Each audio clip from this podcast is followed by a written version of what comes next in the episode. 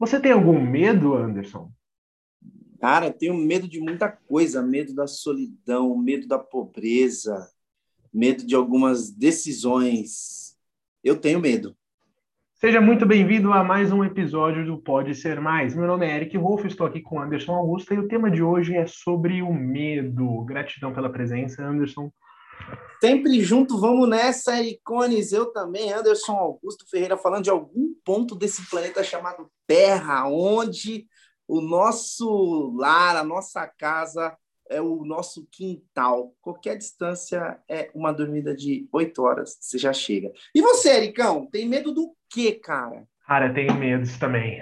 É, acho que um, um, grande medo é o do fracasso, e não do fracasso como, ah, meu Deus, deu tudo errado, estou morando na rua, mas às vezes o pequeno fracasso, aquela pequena exposição, aquele pequeno teste que pode dar errado, eu sempre tive muito medo, é uma coisa que eu venho trabalhando há muito tempo.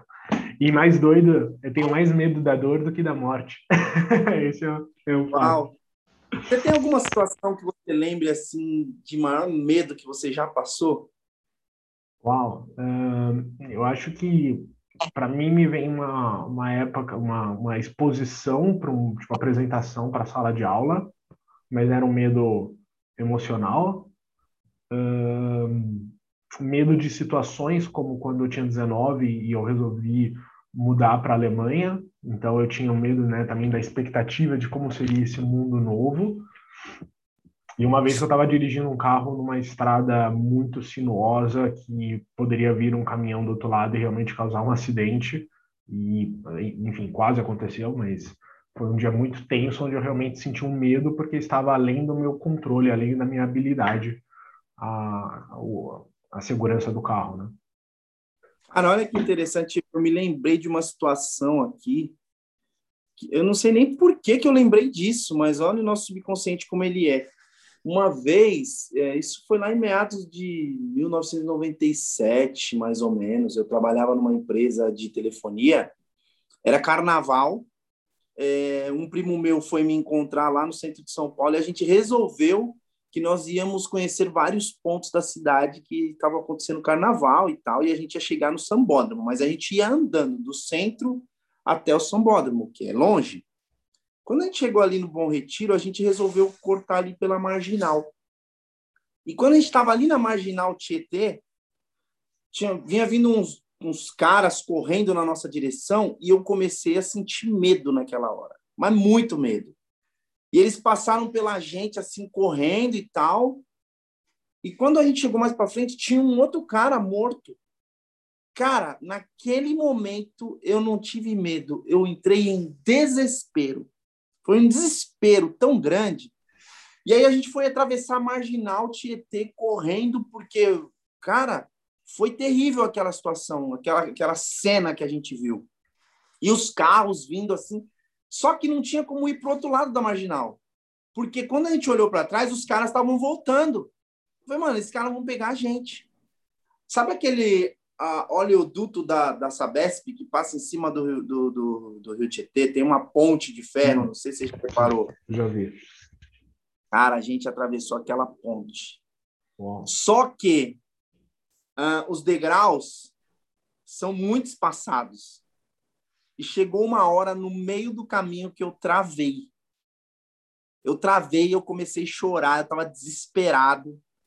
Eu devia ter uns 17 anos nessa época, mais ou menos. É, é 17 anos por aí. Comecei a chorar, chorar desesperado. Fiquei travado ali, ó, eu olhava para baixo, aquela água passando. E um filme passou pela minha cabeça e eu não vi o meu futuro. Eu achei que eu ia morrer. Naquele, me... Naquele momento, eu senti muito, muito, muito medo. E aí, quando a gente fala, quando eu te perguntei de uma situação de medo, né? E que eu parei para pensar numa situação minha, isso me veio e os sentimentos daquele momento, até o frio na barriga, ele veio junto de todo esse sentimento. Cara, por que, que, que essas coisas acontecem? E, e, e talvez seja porque a gente quer falar sobre isso, né? O que, por que, que a gente fala disso? Por que, que o medo traz isso na gente? É, cara, é, É muito doido, porque o medo ele é um, um mecanismo. A gente está falando dele porque muitas pessoas vivem, convivem com medo além do que deveriam. E o medo é um dos maiores impeditivos para a gente realizar qualquer coisa. Né? Então, a partir dele, todos os nossos outros sentimentos podem ser descadeados, né? bons e ruins.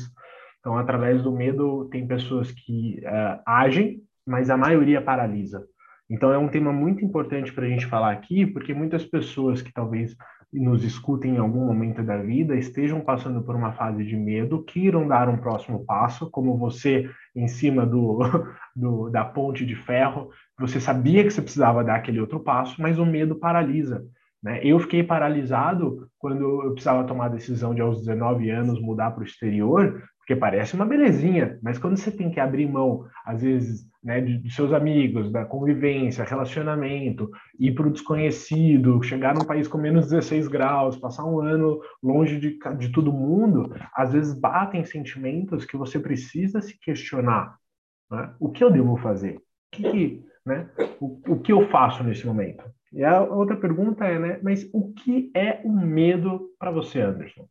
O medo ele é uma, um, um, dispositivo, é uma ferramenta. O medo é bom. Quando o medo é bom? Para nos proteger, porque ele é um recurso natural de autopreservação.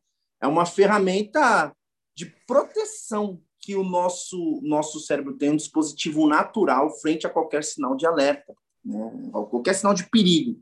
Porém, o nosso cérebro ele não distingue o que é real do que é imaginário. E aí é nessa hora que o medo se torna um vilão, porque ele acaba sendo é, é um sabotador das nossas ações. É nessa hora que o medo vem e nos sabota e impede que a gente dê um passo é, positivo frente a alguma ação ou façamos escolhas é, é, equivocadas com medo daquilo que nós desconhecemos. Porque, veja, eu acredito que você, depois que fez essa viagem, é, não teve mais medo de viajar. É, acho que o medo, no meu caso, não era nem da viagem, né? Era da mudança de país e, e, e da mudança na minha estrutura de, de como pessoa, né? É, mudar de casa, é, até então tinha vivido com a minha mãe, tinha um relacionamento na época, estava é, no primeiro ano da faculdade, então tinha que trancar a faculdade, depois eu ia voltar em outra turma, né? Então existia um, um contexto de, cara, vai mudar muita coisa, né? E é o que você falou, assim, a, o medo, ele é um mecanismo de proteção e ele é útil quando ele, de fato, está protegendo de um risco real. Tem uma, uma frase do filme Depois da Terra, com Will Smith, que eu gosto muito, que ele fala assim, o risco é real, mas o medo é opcional. E aí foi uma frase que marcou muito a minha vida. Né? E hoje a gente, na gravação desse podcast, a gente está numa fase ainda pandêmica, onde o mundo está em, lockdown intermitente, e o risco é real. Mas o medo ele é opcional também nessa situação. Eu posso viver dentro de todas uh, as, uh, as solicitações de segurança uh, higiênicas, mas sem medo é, eu posso tomar todas as precauções possíveis, mas sem o medo de que, meu Deus, minha vida está ficando uma loucura por causa disso. Né? Assim como tem pessoas que podem não tomar nenhuma precaução, mas estarem morrendo de medo de contrair, por exemplo, no, no, na gravação desse podcast, o Covid. Pois é, você, inclusive, trazendo essa, essa, essa fala, me fez saber por que eu estou falando disso. Sabe por quê, Eric? Hoje é o dia de eu me vacinar. E essa semana é uma semana que eu passei muito. Eu fiquei muito ansioso, com uma ansiedade muito grande. E eu sei que a ansiedade também é desencadeada pelo medo. Porque eu comecei a pensar, e assim, eu não assisto televisão, mas essa semana eu resolvi assistir televisão por causa do querido Lázaro, desaparecido. Que pula, pula assunto, nem entra, nem entra. Pular essa parte, mas eu, eu resolvi dar uma olhada na televisão e o, a, o Covid ele estava em voga em todos os canais. Sim. E eu fiquei olhando aquilo e me lembrando de pessoas que se foram há poucos dias de se vacinarem. E eu falei, caramba, essa semana eu vou me vacinar. é... e se eu pegar esse Covid? Cara, e esse medo, essa, esse medo, ele tomou conta de mim de uma forma tão grande, tão grande, que eu acho que eu passava álcool na minha mão de cinco em cinco minutos, lavava minha mão toda hora, ficava ficava prestando atenção no meu no meu corpo. Eu falei, gente, mas pera, calma, não há nada que eu possa fazer, eu estou me cuidando, estou me protegendo, não há nada que eu possa fazer para evitar é, é, se acontecer, né? E, e eu, ontem, inclusive, quando eu, eu fui, eu tive que ir até Campinas, eu estava com muito medo, com muito medo. Né? Era para eu ter ido junto com o meu cliente no carro dele, eu não fui no carro dele, peguei e fui no meu carro, porque eu estava com medo. Porque hoje é o dia da vacinação. E quantas coisas a gente fica com medo, porque o medo ele paralisa a ação. E a gente deixa de viver e fazer coisas grandiosas com medo. Exato, né? É, quem me conhece um pouco sabe que eu trabalho com hipnose clínica, até me aproximei do Anderson devido à situação de medo também. Na época não foi o, o Covid, foi a, o medo de andar de stand-up, mas as duas situações têm algo em comum que é essa projeção do futuro negativo. Quando você tinha medo de andar de stand-up, porque você teve um acidente, né, contextualizando para quem não sabe, você acreditava que você iria cair e se machucar de novo. Isso causava medo. Agora, com essa situação do, do Covid, você viu uma, uma informação no noticiário, projeta isso de, meu Deus, e se eu pegar Covid dias antes, né? E aí você cria o medo maior do que no, no resto do período, mesmo o risco sendo o mesmo, teoricamente. Ah, o risco de contaminação é o mesmo, mas o seu medo aumenta e, o seu, e as suas, o seu comportamento foi impactado por isso. Né, a ponto de você se impedir de ir no carro do seu amigo para buscar uma maior segurança e sem senso de julgamento, mas é uma coisa que talvez você não faria se, se não tivesse o medo. Né? E aí, aqui. Oi? Sem dúvida nenhuma, sem dúvida nenhuma. Exato. E, e, e isso me leva até a, a, ao livro Mais Esperto que o Diabo, que é um dos livros mais interessantes que eu vi já sobre esse tema, sobre o medo, né? de uma forma mais, mais prática é, e simples de entendimento, porque ele classifica os medos da humanidade. Você viu é. o livro do Napoleão Hill, Eric? Sim, eu estou com o Pense e Riqueza aqui que tem também essas questões e eu separei duas páginas que é a não para ler, tá gente? Calma, fica aqui com a gente. As sete principais emoções negativas, Napoleão traz o medo em primeiro lugar, por nível de curiosidade, os ciúmes, o ódio, o desejo de vingança, a ganância, a superstição e a raiva são emoções negativas. E aí ele traz os seis maiores medos da humanidade, ele chama de medos básicos, que é o medo da pobreza, o medo de críticas, o medo de doenças, o medo de perder o amor de alguém, o medo da velhice e o medo da morte. Esses seis são é, os maiores medos da humanidade na época que ele fez o estudo, e você pode, até através do livro, é, identificar as características, a gente não vai aprofundar aqui por uma questão de tempo, mas é claramente, né, eu trouxe aqui, é, que eu, eu tenho o que seria classificado como medo de críticas, o nosso querido Anderson está com medo de doença barra morte, né?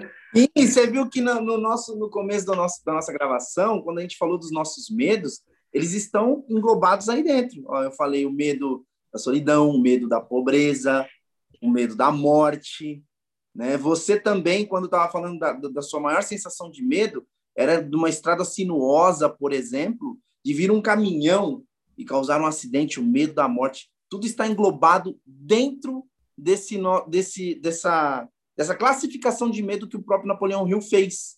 Olha que interessante. Exato, Napoleão Hill ele, ele é um mentor para mim no sentido de conteúdo e transformação, né? Então, acho que foi o primeiro livro que eu li que eu falei, uau, preciso mudar o rumo da minha vida e ele me ajudou nessa transição e ele traz esses medos exatamente para conscientizar as pessoas e a nossa ideia aqui também é conscientizar as pessoas. E Anderson, qual é a importância então de aprender a lidar com o medo? Cara, eu acho que antes de aprender a lidar com o medo, é a gente uh, buscar o conhecimento. Primeiro, entender de onde vem o medo, por que, que nós estamos sentindo medo. E a partir de, do momento que você identifica o que a raiz deste medo, buscar o conhecimento sobre aquilo. Né? É, eu, eu, antes, por exemplo, quando eu era pequeno, eu tinha medo de dormir no escuro. Por quê? É, é, é, era, era uma coisa constante que eu sentia de madrugada, eu acordava como se tivesse um peso em cima de mim me sufocando. E existe uma explicação científica para isso, que é um, é um distúrbio do sono. Tem um nome técnico que eu não me lembro agora, mas que dá exatamente essa sensação como se tivesse um monstro em cima de você te sufocando. Mas isso é por conta da alimentação, como você, a quantidade de comida que você come antes de dormir, a forma como você deita, a, a posição que você deixa o seu corpo, né? Então eu dormia de barriga para cima e aí eu me sufocava uh, com a respiração nesse momento. E aí eu passei a dormir de lado e esses problemas acabaram. Ou seja, quando você identifica qual que é o medo, você vai buscar o conhecimento, porque eu acho que a ausência do conhecimento frente ao desconhecido é uma grande é uma grande arma contra nós no sentido de nos fazer sentir medo. Então é buscar o conhecimento, identificar qual é a causa desse medo. E a partir daí buscar o conhecimento, porque o conhecimento vai trazer a cura. Incrível, incrível. E eu acho que além do conhecimento pode até agora ser indicado em dois, dois níveis, né? O autoconhecimento é você se conhecer e às vezes buscar o conhecimento externo de o que você precisa saber para às vezes lidar com isso com menos medo. Então, por exemplo, ah, eu tenho o medo da exposição porque em algum momento da minha vida passada eu fui exposto e foi muito ruim. Né? Então, é, por exemplo, é eu trabalho bastante na clínica. Mas existe essa questão de uh, eu preciso passar por algo, eu, vou uh, começar a gravar um podcast, né? uma novidade, estou com medo, o que, que vão pensar? Mas eu posso estudar o formato, eu posso estudar o jeito, como mexer nas ferramentas, nos programas, para ir de fato é, me aproximando, conhecendo esse desafio para lidar com medo e superar o medo. Porque a grande questão, Anderson, veja se faz sentido para você, é que a gente não precisa necessariamente eliminar o medo. É, é até negativo querer eliminar o medo da vida. Claro. A gente pode aprender a lidar com o medo para superá-lo quando necessário. Faz sentido isso? Total. Até através dessa, dessa busca, a gente vai saber o que de fato é a ferramenta que a gente vai poder utilizar, né? Porque se você identifica qual é a raiz do seu medo e você consegue lidar com isso, perfeito, que é o autoconhecimento, como você mesmo disse. Mas se você identifica e não sabe como lidar com isso, você sabe qual profissional você vai buscar para te ajudar, qual é a ajuda externa que você vai buscar. Mas a base de tudo para mim está no conhecimento. Você é, é, é, é identificar de fato o, o que seria isso, de onde vem isso. Que nem nesse bate-papo, a, a, a, eu identifiquei aqui imediatamente por que, que eu estou tão ansioso essa semana, sentindo. É, perdi o sono até anteontem, eu não conseguia dormir. Eu falei, cara, por que, que eu estou assim? E nesse bate-papo, eu busquei lá no meu subconsciente e identifiquei qual era essa raiz. E agora eu falei, ah, eu já sei o que, que é isso. E posso lidar com isso e não vou mais sentir medo, não vou mais sentir essa sensação de ansiedade.